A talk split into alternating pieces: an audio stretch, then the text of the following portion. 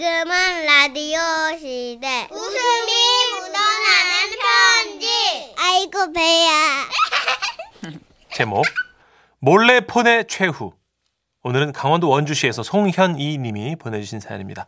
30만 원 상당의 상품 보내드리고요. 1등급 한우 등심 1000g 받게 되는 주간 베스트 후보 그리고 200만 원 상당의 안마자를 받는 월간 베스트 후보 되셨습니다. 안녕하세요. 정선희 씨, 문천식 씨. 예. 지난 주말 남편과 친정에 갔다가 옛날 얘기가 떠올랐습니다. 21년 전. 그때도 지금처럼 친정에 가서 고추 심는 걸 도와드리고 있었는데요. 그날따라 제 전화가 좀 많이 울렸어요. 그렇게 전화를 받으니까, 받으면서 일하니까 아버지가 부러운 듯 물으시더라고요. 예, 그 들고 다니는 전화기 편하지. 급한 전화도 받을 수 있고. 아이고, 나도 그런 거 하나 있으면 좋겠는데 말이야. 아이고, 당신이 뭐가 급해서 밭에서 전화를 받아요. 그리고 저거 전화 요금 많이 나올 텐데 우리 행편에 뭘 그걸 써? 아이고, 이 마누라가 사람을 무시하네. 내가 그냥 노는 사람이요. 맨날 맨사무소에서 전화 오지. 어? 또 저 협동조합에서 전화 오지. 게다가 주민들한테도 수시로 전화가 온다고. 사실 그랬어요. 저희 아빠는 10년째 이장직을 수행하고 계셨거든요. 음. 게다가 원래 타고난 성격이 활발하시고 멋내며 놀기 좋아해서 아침에 나가면 밤늦게 술에 취해 들어오셨죠. 반면 어머니는 밭일에서 헤어나질 못하셨는데요. 아 그러다 보니 어머니 얼굴은 주름이 짜글짜글하고 검게 그을려서 두 분이 함께 다니면 다섯 살 아래인 어머니가 누님이냐고 할 정도였습니다. 아이고 아버지는 어머니가 잠시 화장실에 간 사이 저한테 속삭이셨어요. 예. 그거 비싸냐? 나도 하나 있으면 참 좋겠는데. 휴대전화요? 알았어요, 아버지. 제가 다음번에 사올게요. 진짜? 아이고 고맙다. 그래서 저는 그 다음 주 아버지 휴대전화를 사들고 다시 내려갔죠. 아이고 이거구나 아 이거야 아이고 아 이거는 아무 데서나 전화 걸고 받을 수 있는 거지 아이고, 이런 걸 부어달라고 사와. 너 아버지한테 부어 얼마나 연락이 온다고. 나한테 전화할 사람들이 얼마나 많은데 엄마는 스카프 하나 사왔어요. 이거 좋은 거예요, 엄마. 실크. 네 엄마는 실크가 뭔지도 모를 거다 뭘 몰라! 이 양반이.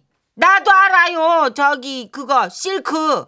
실크 사줘도 아깝다고 안 쓸 거면서 말이야 어 근데 이 휴대전화 이거는 저 어떻게 누르는 거냐 아빠는 마치 제가 어릴 때 새 운동화를 받아들고 기뻐하듯 그렇게 좋아하셨고 저는 그 모습이 뿌듯하면서도 왠지 짠하게 다가왔어요.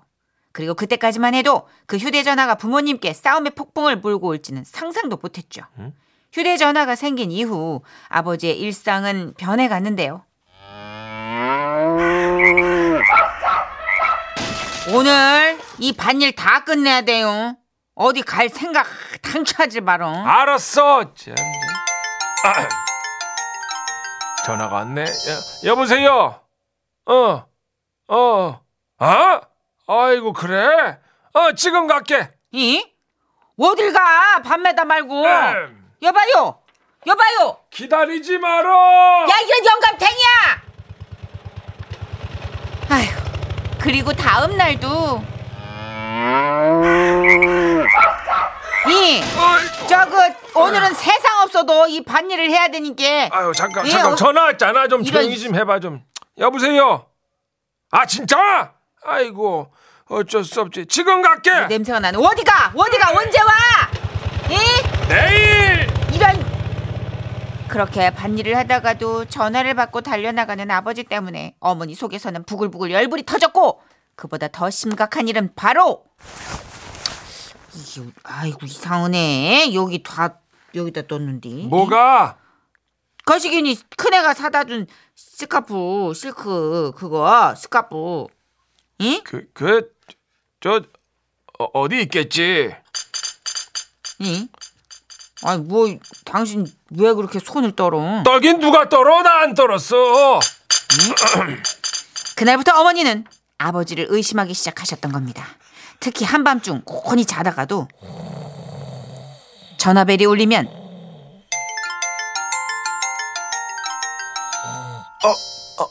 여보세요 이렇게 몰래 전화를 받으러 나가는 아버지 때문에 엄마는 신경이 몹시 날카로우셨는데요.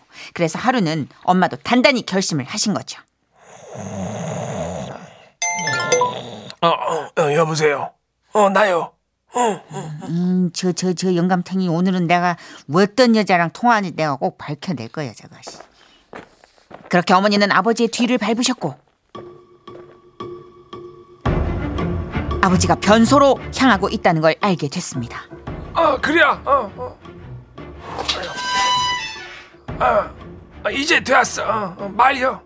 어, 그니까, 어, 음, 이놈의 영감탱이 오늘 잘 걸렸다. 김마담이 그것을 어? 김마담 이런 썩을 확. 씨- 마누라한테 그걸 들켰어. 뭐 뭐라고요? 아유, 들켰다고. 들깨가루요? 아니, 저 스카프 말이야, 스카프 들켰다고.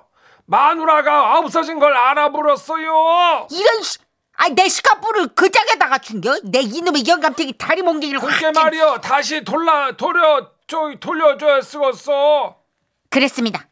아버지는 김마담에게 제가 어머니께 드린 스카프를 선물한 것이었고 아이고. 어머니가 눈치채자 그 사건을 무마하기 위해 밤마다 변소에서 김마담과 통화를 하셨던 거죠. 그걸 알게 된 어머니가 가만히 계실 리가 없었습니다. 어머니는 분노에 찬 손으로 아버지가 계신 변소의 문을 활짝 열어 제꼈고 뭐 하는겨? 아유, 예, 아유, 아유, 그 순간 아버지는 너무 깜짝 놀라 아유, 깜짝이야. 하면서 휴대전화를 놓치고 말았는데요. 그 놓친 휴대전화가 하필이면 변소 똥통 속으로 어머 쏙풍 빠져들고 있었던 겁니다.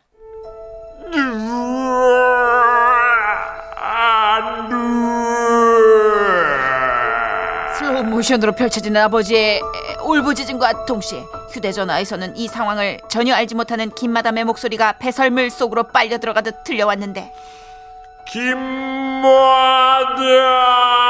김마담. 아니 그러니까 뭔 일이냐고 내 재루하기. 그리고 아마도 김마담 쪽에서는 아버지의 목소리가 이렇게 들리지 않았을까 생각해 봅니다. 김마다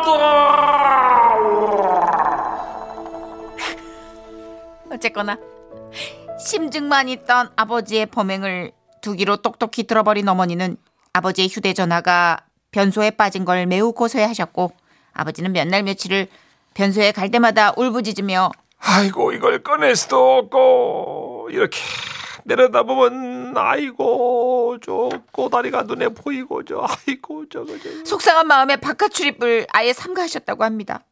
아버지가 밖에 안 나가시니 가장 좋아한 건 어머니셨는데요. 어머니는 직접 김마담을 찾아가 당신의 스카프를 되찾아오는 저력도 보이셨습니다. 지금은 어머니 아버지 두 분 다 휴대전화를 갖고 계시고 화장실도 수세식으로 고쳐드렸는데요. 그때가 생각나서 그런가 아버지는 자내 휴대전화 목줄 어디 있어 아 여기 있네 어, 화장실 갈 때는 꼭 이걸 목줄에 걸고 가야 된다고 이렇게 휴대전화를 애지중지하시죠.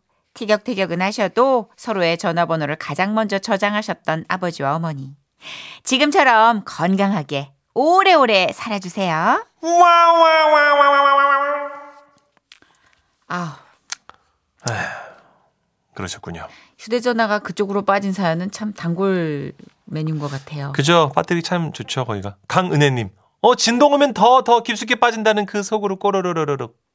차라리 더 깊숙이 빠진 미련이 덜 가는데 꼬다리가 계속 몇 날 며칠 보이니까 옛날 거 안테나가 있잖아요, 왜. 맞다. 예. 그 안테나 빼고 통화하셨으면 다 잠길 때까지는 일주일이 걸릴 텐데. 그러니까. 아이고 아버지 1339님 2088님 전화 목소리 변소 빠지는 거 잘한다. 그거 다시 듣고 싶어요. 이거 문천식 씨가 예초기 이전부터 갖고 있었던 굉장히 클래식한 매뉴얼이에요. 예. 자 에, 휴대전화가 변기에 빠지는 소리 다시 들으시죠. 김마다 어 영롱하다. 비교적 영롱하다. 예. 시골 변기는 좀 다르지 않아요? 시골 변기 다시 큐.